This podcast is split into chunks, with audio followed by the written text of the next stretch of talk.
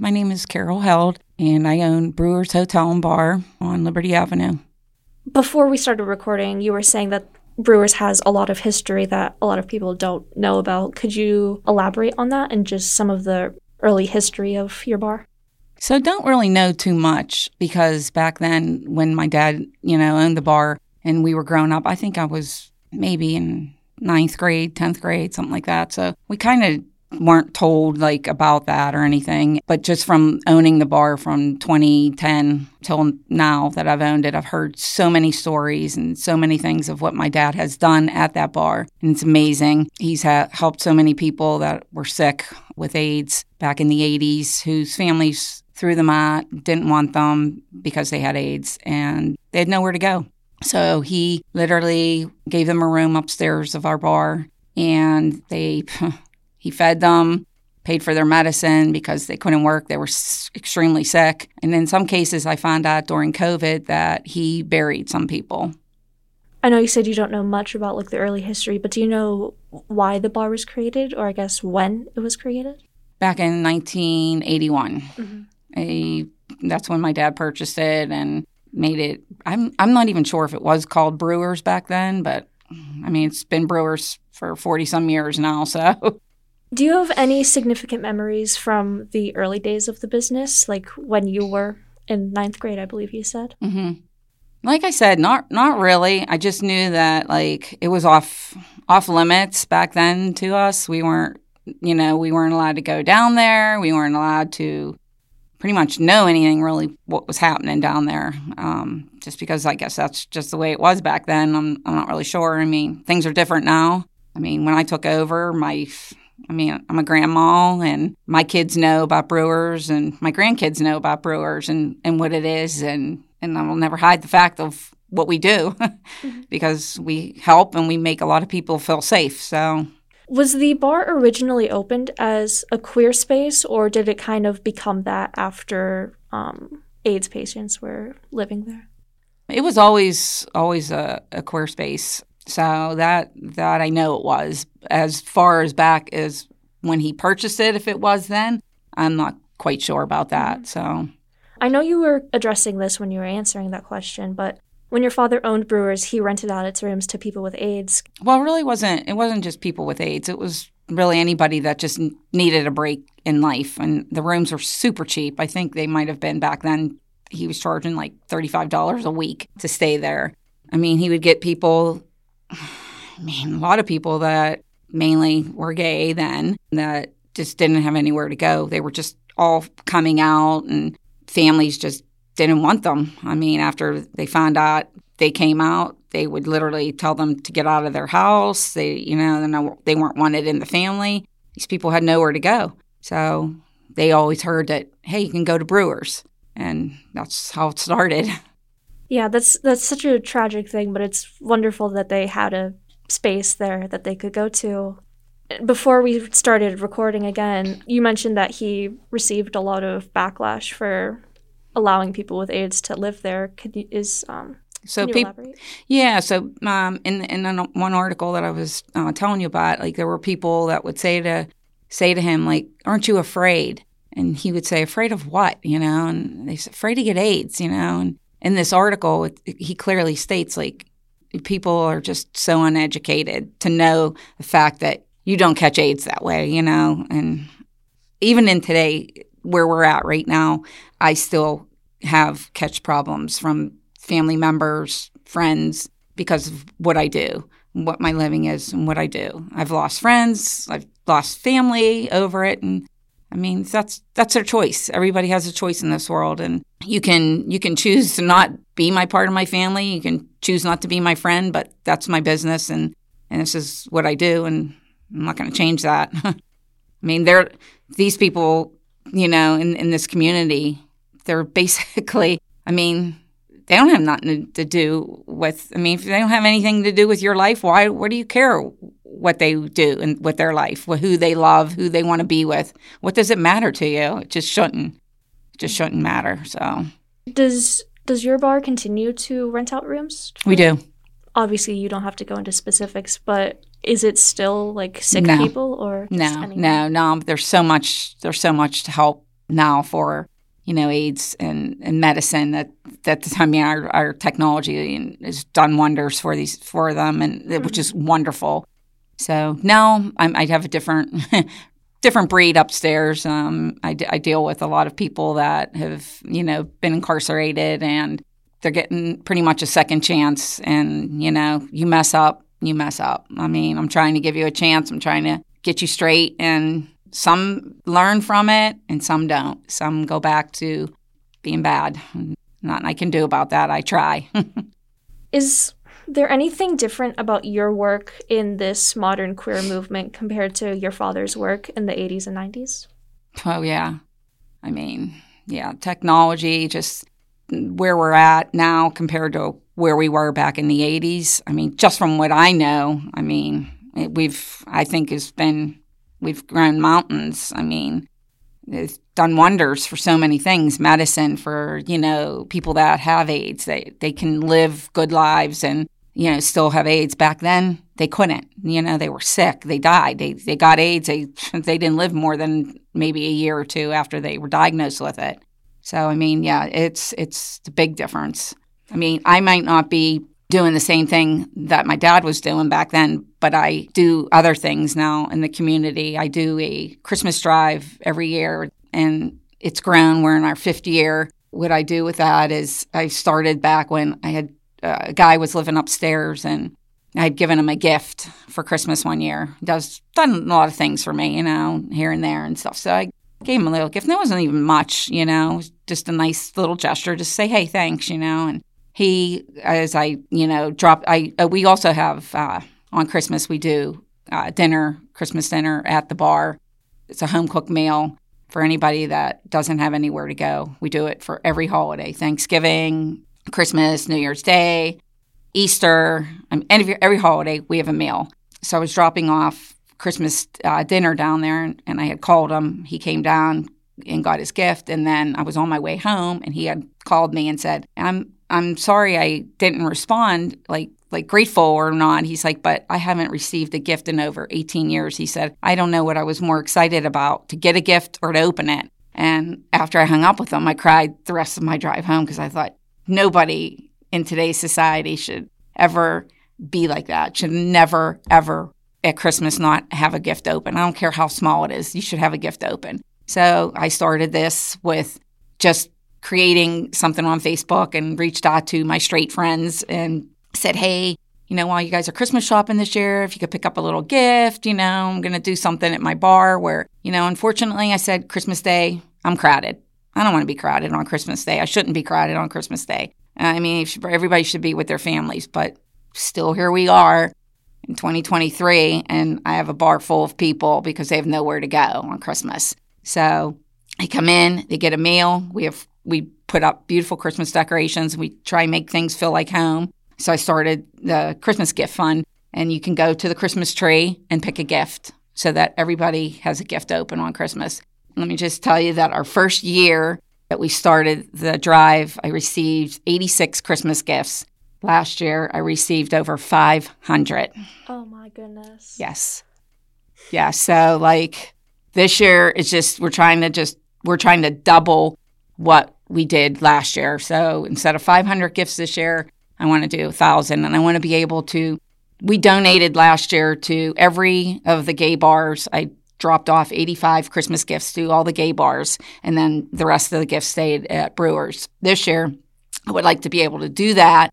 And I'm trying to work with an organization, the U U Wellness. They have homes where young youth are at who they have their foster and they live sometimes off they get them off the street they're kids and they're in foster and they're they're gay and they can't they have nobody so my goal is to be able to help them this year now also. So that's where we're headed and we're we're striving. We have different groups in in the gay community that hold funds you know hold things for us every year. We just had something on saturday.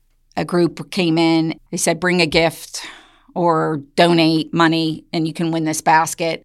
And I think they raised over close to $300 for Christmas gifts for the drive.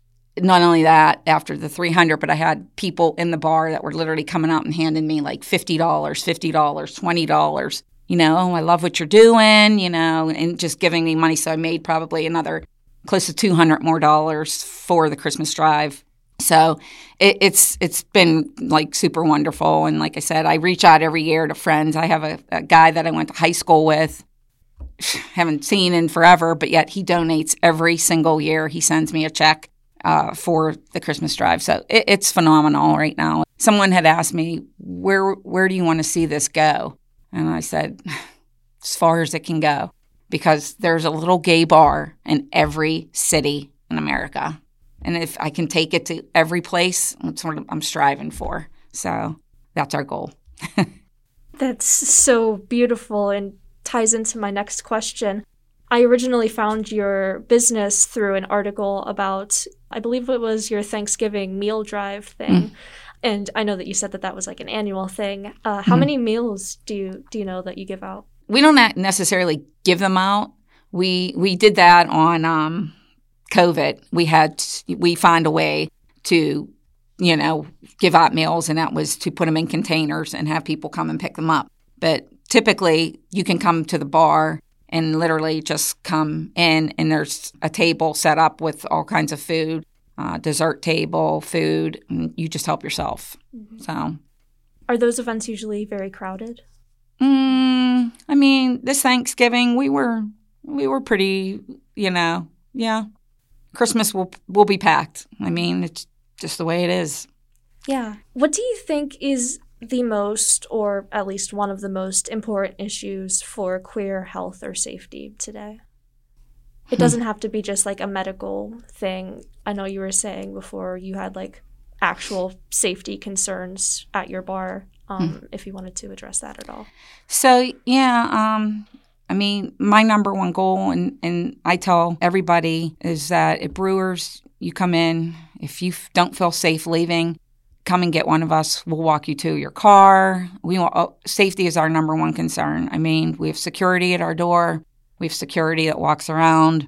And my husband and I are there pretty much every weekend until two o'clock, and we both we both watch for every every little move that somebody's doing.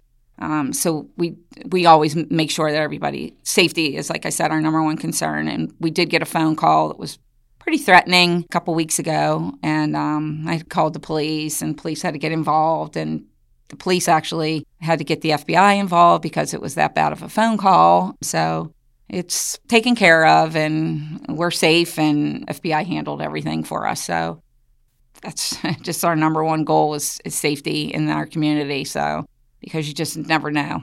I mean, literally, when when a police officer came came there to listen to the message that this gentleman left on our phone. You know, he, he looked at me and I looked at him and I said, the first thing that I thought of was Orlando because the guy had used threatening things of, you know, a gun and all kinds of stuff. So, like, that was the first thing that came to my head. And I'm sure that comes in everybody's head when they go out anywhere, you know? So, it's just safety is, is my concern in my place. So, that's so unfortunate, but I'm I'm very glad that it's taken care of. We've been addressing this sort of throughout the whole interview, but what is Brewers doing now to support the queer community? Pretty much anything anything that we can. I do pretty much anything that I can do for the community. Sponsor the softball team. Um, the softball league actually has their uh, shed on my property. What else do we do? I mean, we we do a lot. I, I can't even think of all the things we do do, but I mean, we we host like um, the leather group, the leather guys. They come uh, to our place now. We're now their home bar. The pups, they have a group called the Puppies, and um, they come. Actually, we're their home bar now also. And like I said, and our Christmas drive, our Christmas drive is our our biggest thing right now. What we're known for is you know people know that at Christmas this is what Brewers does. So pretty great to know that that's what we're known for at that point, you know? So the Christmas drive is in honor of my dad. It's called the Andy Osner Christmas Drive. So. First, on that follow up, I love that the holiday drive, the gift drive, is in honor of your dad. Is there anything else that you do at the bar that is in honor of his memory or just kind of to keep his memory and values alive? everything. I do everything in honor of him. You know, I keep that bar striving in honor of him. That's just so beautiful. I just wanted, I, I think that's really wonderful. And I also wanted to ask about the COVID 19 pandemic and delivering meals, handing out meals rather than being able to welcome people in. And I was just curious, I know that they're not really comparable pandemics, AIDS and, and the COVID pandemic, but COVID did cause a lot of like lack of community spaces. Obviously, uh, so many community spaces had to close. Did you find any challenges or did you feel really compelled during that time to continue to keep up a sense of community despite not being able to welcome the space the same way? Well, I mean, we figured we had a, a niche during COVID. I do drag shows. So my drag queens, I want to say 80% of them, that's all they do.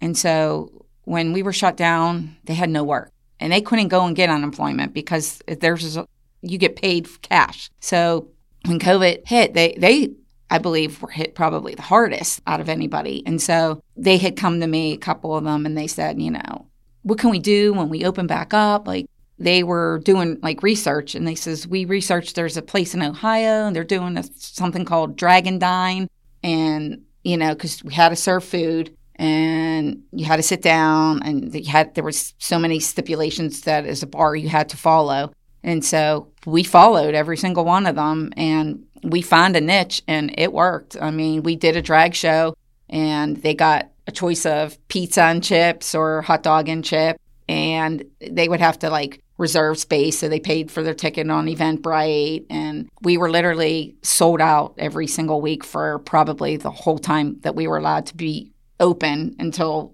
you know till hours went back to being the same and our shows were the number one. We were like rated, I think, number one or two of the things to do in Pittsburgh during that time. So, I mean, it got them working. And even they, we all used safety. They had, they found masks on uh, Amazon, you know, because they're dancing, you know, so they needed, you know, but they needed protection also. So they found like a, a mask that they used that they put on. You know, some had them, they like come over their face and, uh, it worked. We we found a niche, and and uh, I want to say like we were the only bar in Pittsburgh that found that niche to be able to do that, and we strived, and it was great. So, yeah. That's great to hear. Yeah, I know that, that was a really tough time for so many businesses. So it's so nice to hear that, both for the community and for the business. You're able to, to strive through it. That's mm-hmm. Yeah, it, it was it was pretty uh, it was pretty good. It was pretty successful. And actually, KDKA did an interview on me. Uh, they came Christmas Day because they heard about the Christmas drive, but we were still remaining to do it because I was like, I'm not, you know, I'm not going to let COVID deter what we started here, you know, because so many people still need help and so many people still are sad every Christmas. And, you know, and so I'm like, and, and, and during COVID, it was even worse, you know, so it was like, I couldn't stop what I had already started. And so many people needed it at that time also. So to get a hat or gloves or you know whatever people put in bags because I don't know. I tell a lot of tell people if you can wrap them before you drop them off, that's great because if not, I'm wrapping gifts and I'm you know I have a family also and I'm wrapping gifts. So I'm, you know, it's just, it pushes it too much to the limit for me. So I tell everybody, please wrap them or stick them in a gift bag or whatever you can do, you know, to help me out. So a lot of times I don't know what those gifts are, you know, unless, unless people open them up in front of me, you know. But I know that if they get a blanket, they're thrilled. You know, they open it up and they're so happy, so happy. You know, I had that Christmas after COVID. Um, I actually got probably about, I think, 250 gifts that year. And I actually went that night, Chris, it was Christmas night. I went to uh, the two other bars in the area and actually went in with like a garbage bag full of gifts. I went in and, yeah, I know the owners and said, Can I hand out some gifts? And they were like, Sure, you know. And I'll never forget this one. He was at the Blue Moon and it was him and his partner sitting there and they, they took a gift. He opened it and uh, I thought he was going to cry. I mean, at one point, you know, he had like tears in his eyes and he opened his gift and he had literally gotten like a kit that men can take care of, like a grooming kit, you know, that had like stuff in there for their fingernails and and all that. And uh, he was so happy with it. And he literally got up and he had tears in his eyes at that point, and he said, "Can I give you a hug?" And I said, "Absolutely," you know. So he hugged me, I hugged him, and he he literally started to cry, and he said, "Thank you." thank you for this. You know, he's like, it means so much, you know. And to me, I will never forget that. That's what keeps me going every Christmas is that guy. It's pretty awesome. it's pretty awesome. Your work is just so incredible. Is I know you mentioned there's a lot of people that donate gifts. Is there any other way to support brewers and where can people go to donate gifts there? So basically, um, if you would, if you want to donate a gift, we just tell you you can drop it off at the bar anytime that we're opened, or make private arrangements with me. I've drove to meet people all over. I've went to North Hills, Wexford, Cranberry to meet people, just pick up Christmas gifts. So I will do whatever I can to get a gift so that I can bring it and have it for the people at the bar. So just you know, reach out, come on, go onto the bar, Brewers Bar's website, and just message the bar, and we'll give you the hours, or we'll tell you when that we'll be there, or if you need me to pick it up, I can pick it up. I can make arrangements. So, are there besides just like the gift drive, are there any other ways that people can support your business? Come, just that's all we ask is just stop in, see us, have a drink. You know, we just opened up about a month ago. We built a a nightclub downstairs. So we literally have three floors now of entertainment. Our bottom basement, basement floor, subfloor is where the dancing is. It's a nightclub. The second floor is our basement, and that is another bar area that we built.